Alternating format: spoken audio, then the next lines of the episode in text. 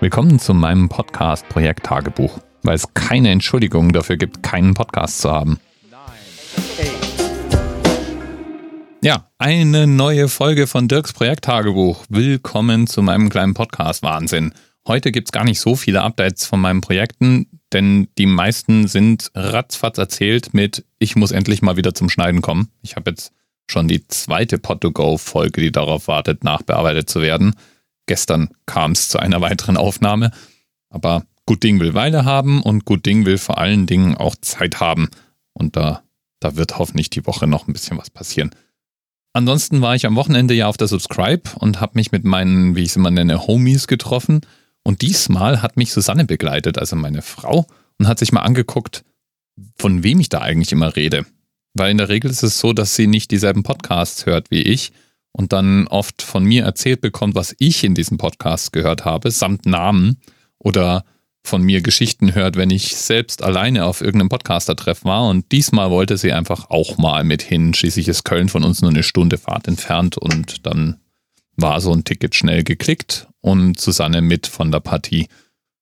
Und weil das ja mal so ein frischer Blick von außen ist, ganz besonders, weil ja Susanne selber sich gar nicht als Podcasterin versteht und die Szene nicht kennt und auch normalerweise nicht auf solche Veranstaltungen geht, bin ich mit Mikrofon bewaffnet angetreten, sie so ein bisschen zu ihren Eindrücken zu befragen und zu erzählen, was denn von der Subscribe bei ihr hängen geblieben ist. Herausgekommen ist ein ganz buntes Gespräch. Wir reden über die verschiedenen Podcaster, die sie da getroffen hat, über die Tour durch den Deutschlandfunk, über ein paar Eindrücke, die hängen geblieben sind und wie das so ist als Nicht-Podcasterin unter Podcastern. Obwohl jetzt kann man sie wahrscheinlich als Ex-Nicht-Podcasterin oder Neu-Podcasterin bezeichnen, denn mit dieser Episode ist sie zum zweiten Mal in meinen Podcasts zu hören. Und damit würde ich sagen, ist sie zumindest schon Podcasterin ins B, oder wie siehst du das? Nachdem ich jetzt erklärt habe, worum es so ungefähr geht, steigen wir auch direkt ins Gespräch ein. Nur ein Hinweis noch, ich habe die ganzen Links und Projekte und Themen, über die wir reden, zusammengetragen und in die Notizen zur Sendung gepackt. Falls du dich also fragst, wo finde ich denn diesen High Alarm Podcast? Einfach die Notizen anschauen, da ist er verlinkt. Und jetzt viel Spaß. Wie war denn die Subscribe für dich? Hast du eine Erwartungshaltung gehabt, mit der du dahin bist? Äh, nee. Also ich habe gedacht, ja gut, es wird wahrscheinlich um Podcasts gehen, ja. Ähm, ich habe mir die Sessions vorher gar nicht angeguckt, irgendwie. Ich habe gedacht, ich lasse es jetzt einfach mal auf mich zukommen. Die Location war nett. Oh, die Rund für die Führung fand ich toll durch das Rundfunkhaus, ähm, den Deutschlandfunk. Dann, ich glaube, auf der großen Bühne habe ich das Panel gesehen und dann den Abschluss vom Stefan. Und natürlich am ersten Tag diese Einführung. Ach ja, und den, den Vortrag vom Tim. Du hast also jetzt so ein paar Vorträge gesehen, hast, mhm. hast an dem Panel teilgenommen, aber ansonsten hast du das gemacht, was man als guter Podcaster auf der Subscribe auch sehr gerne macht, nämlich du bist draußen rumgehangen, hast dich unterhalten. Oh ja, und das war echt toll. also ich weiß nicht, ich habe nur gedacht, nach der Führung und nach dem tollen Mittagessen, jetzt möchte ich mich hinsetzen, ja, und dann bin ich halt auf diesen roten Sesseln, habe ich mich da ausgebreitet und äh, ja, und plötzlich äh, waren wir umrundet von vielen deiner Kollegen, wie zum Beispiel den Jörn. Und mit dem habe ich mich ja den ganzen Nachmittag unterhalten. Und dann kam ab und zu mal, ich nenne ihn jetzt einfach mal den Glitter-Stefan dazu. Und äh, ich habe schallend gelacht äh, über diese Zeit. Es war großartig großes Kino. Und dann Johannes hat uns äh, zum Thema Spiele beraten. Das fand ich auch ganz großartig, weil jetzt weiß ich wieder, was ich an unserem Spielemontag so spielen kann mit den Kids. Genau, wir reden also hier jetzt gerade von Jörn Schaaf. Der macht ja gleich eine ganze Familie von Podcasts. Und ich weiß natürlich nicht, wer Glitterstefan ist, weil ich bei dem Teil des Gesprächs nicht dabei war. Und leider ließ sich jetzt im Moment nicht mehr rekonstruieren, welcher Podcast es war, weil den hast du dir praktischerweise jetzt nicht gemerkt, sondern die Glittergeschichte. Ich kann mir halt so schlechten Namen merken. Ich war ja schon froh, dass ich Jörn, Johannes und also ja, Du hast ja allen eine Frage gestellt, mit der du ja sozusagen im Gepäck dahin bist. Ach, ich wollte einfach mal verstehen, was ist denn eigentlich die Motivation dahinter, dass ihr euch hinsetzt und in ein Mikrofon redet über alle möglichen Themen, was ja schon mal spannend ist. Aber was ist die Motivation dahinter? Genau, und dann habe ich auch irgendwie auch schon am ersten Tag äh, verschiedene Leute dazu befragt. Ähm, zum Beispiel ein Tim, der Transformationsbildung darüber redet. Also der arbeitet an der Uni und ähm, ist eigentlich zum Podcasten gekommen und das fand ich so spannend, weil er halt irgendwas mit seinen Studenten vereinfachen wollte. Nämlich wollte er nicht ständig immer wieder das Gleiche erzählen und deswegen hat er halt dann das in Audioform aufgenommen und dann live gestellt. Und so fing das eben an. Und dann äh, hatte das so weitere Ringe und ist ja eine nette Motivation, so anzufangen und dann eben die Faszination daran zu entdecken und dann das weiterzuführen. Und was ich auch festgestellt habe, und das fand ich auch faszinierend, wo ich doch eher so, äh, bitte gib mir kurz und knackig ähm, äh, präferiere in, in Sachen Podcast. Also bloß nichts äh, drei bis fünf Stunden, weil ja, kann ich irgendwie nicht anhören, bevor nicht die nächste Folge live geschaltet wird. Und das finde ich dann immer schade, wenn ich dann viele Dinge verpasse. Ähm, andere finden das total cool. Das ja, hat mich auch fasziniert, das zu lernen. Ja, dann habe ich mich ja auch ähm, mit einem von diesen äh, 387 gefühlten Christians unterhalten. Das ist voll diskriminierend. Christians wurden ja auch praktisch verunglimpft. Ich würde sagen, Christian ist ein toller Name. Christian, wenn du das jetzt hier hörst, lass dich hier nicht verunsichern. Oh, so habe ich das doch gar nicht gemeint. Aber ich meine, es gab nun mal eine Phase hier in Deutschland, wo jede Mama fand, Christian ist ein toller Name. Ist ja auch ein toller Name. Ja, ja ist ja auch ein toller Name. Aber ich meine, deswegen gibt es ja so viele in einer Altersklasse. Und ich meine, ich wollte nicht diskriminieren, wenn ich sage, 300, gefühlte 387 Christians. Aber es waren nun mal echt viele da. Zum Beispiel habe ich ja den Hörsuppen Christian. Naja, den Pfüt Christian. Früher mal Hörsuppe. Ach so, früher mal, früher mal Hörsuppe. Aber so habe ich mir halt abgespeichert.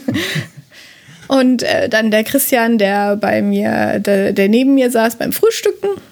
Und der ist von Die Sache ist die, der Christian, richtig? Genau der zusammen mit dem Daniel das macht. Du erzählst ja immer von diesem Podcast, deswegen äh, fühlt sich das für mich immer so an, als hätte ich die alle selber gehört, ja. Aber wir waren ja bei den Motivationen. Also du hattest jetzt einen, der hat praktisch für seine Studenten das Curriculum aufbearbeitet oder ja. macht das gerade?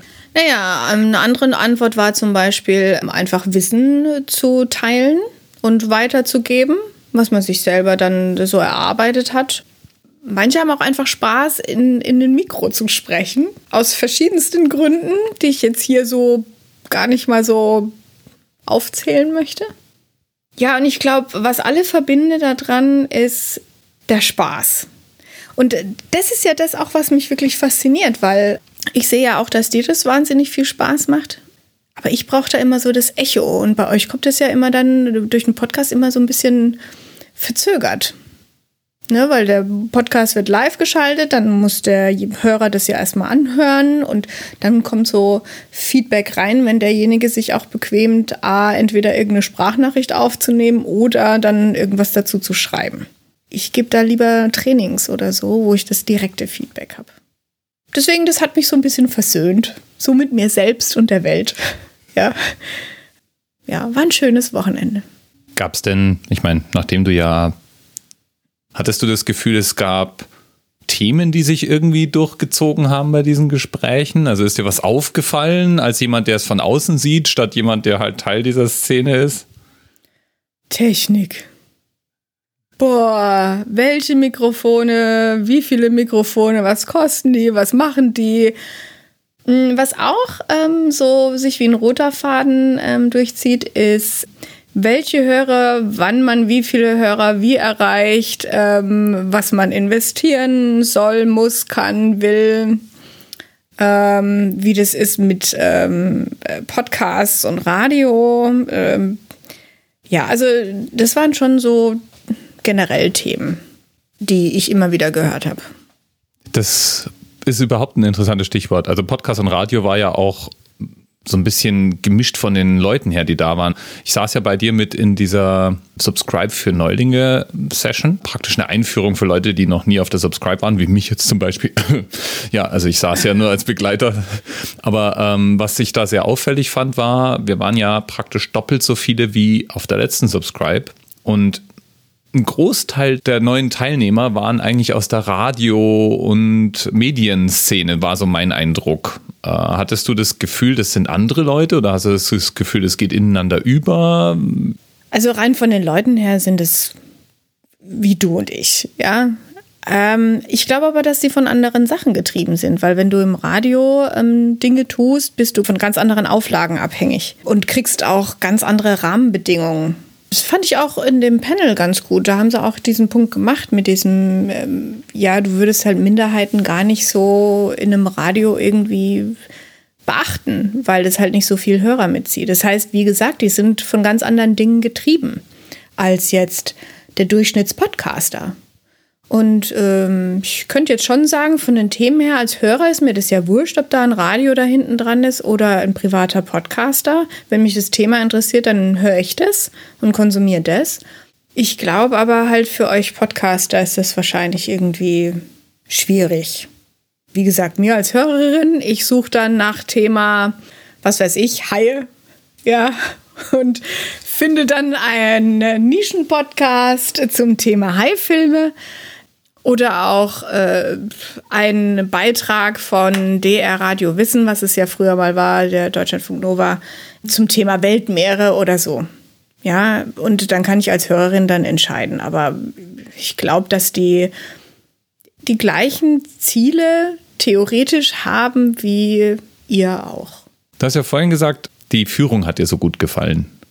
Was ist so zurückgeblieben von dieser Führung bei dir? Also ähm, ganz am Schluss waren wir in diesen Räumen, wo der Schall so reduziert war. Ja, da gebe ich zu. Also da werde ich dann auch ein bisschen nerdig. Ich fand die Schallschutzwände großartig, ja, und ähm, habe die verglichen mit denen, die ich selber eingebaut habe. Also nicht jetzt hier daheim, sondern damals für den Einzylindermotor im Prüfstand. Und eigentlich auch nicht selber, sondern jemand gesagt, dass er soll der gefälligst einbauen. Genau. Aber ich fand diese Räume einfach äh, verrückt, also diese Akustik da drin und dann äh, diese vielen, vielen Knöpfe. Also damit kriegst du mich ja immer. Ich fand es auch spannend, den Zweien zuzugucken, dem Tontechniker und der Redakteurin, wie die da diesen Beitrag zusammenschnippeln mit den verschiedenen Tonspuren. Das sehe ich ja immer bei unserem äh, Jüngsten hier, ähm, wie der die verschiedenen Tonspuren für seine Songs zusammenbastelt. Und dann war ja mal in diesem Studio, wo gerade die Sendung lief. Und das fand ich auch, war locker. Ich habe mir dann überlegt, wie können die den ganzen Tag stehen? Mir tat ja nach, den, nach der Führung schon der Rücken weh. Aber die stehen ja da am Arbeitsplatz den ganzen Tag. Also ich fand es schön, einfach das mal so anfassen zu können. Ja, ich fand auch die schiere Menge an Studios, die die da haben, war schon echt beeindruckend. Das war ja praktisch der ganze diese ganze Etage war ja Studio neben Studio. Ich könnte mich stundenlang in diesen Studios aufhalten. Also ich gehe da rein und dann ist diese Räume haben so eine angenehme Ruhe, weil die ja behandelt sind. Ich fühle mich da pudelwohl, deswegen fühle ich auch mich äh, in meinem kleinen Podcast-Studio so wohl, weil ich ja da auch diese schallschluckende Materialien überall habe und äh, da, wenn ich da reingehe, ist es halt sofort eine ganze Ecke leiser als überall sonst im Raum. So ging mir das die ganze Zeit. Ich habe mir die ganze Zeit gedacht, ach, das wären alles schöne Arbeitsplätze, so mal ganz grundsätzlich. Ja, stimmt. Also fände ich auch. Was ich auch spannend fand, ich weiß nicht, ob du das gesehen hast, aber im Erdgeschoss, wenn man so Richtung Toiletten gelaufen ist, die waren ja dann links, wenn du dann rechts abgebogen bist, da war so eine Bilderwand. Also da waren so Bilder von diesem, ich nenne es mal Eis am Stiel, so habe ich das Gebäude genannt, weil das war ja wie so ein Eis am Stiel, sah das aus. Und, ähm, und ähm, der Fotograf hat es ähm, spannenderweise super hinbekommen, das Gebäude so zu fotografieren, als würde es einsam und allein im Grünen stehen. Ich meine, so alt wie das Gebäude war, stand es ja vielleicht mal einsam und nee, allein im Grün. Das war tatsächlich von der, von der ähm, ersten, also von einem Dach des ersten Stockes irgendwie, das irgendwie bepflanzt ist, so in so einem Winkel, also schon wirklich ich war ja fasziniert von dem Gebäude nebendran. Was war das, die Deutsche Welle oder so ähnlich? Das Asbestgebäude? Ja, ja.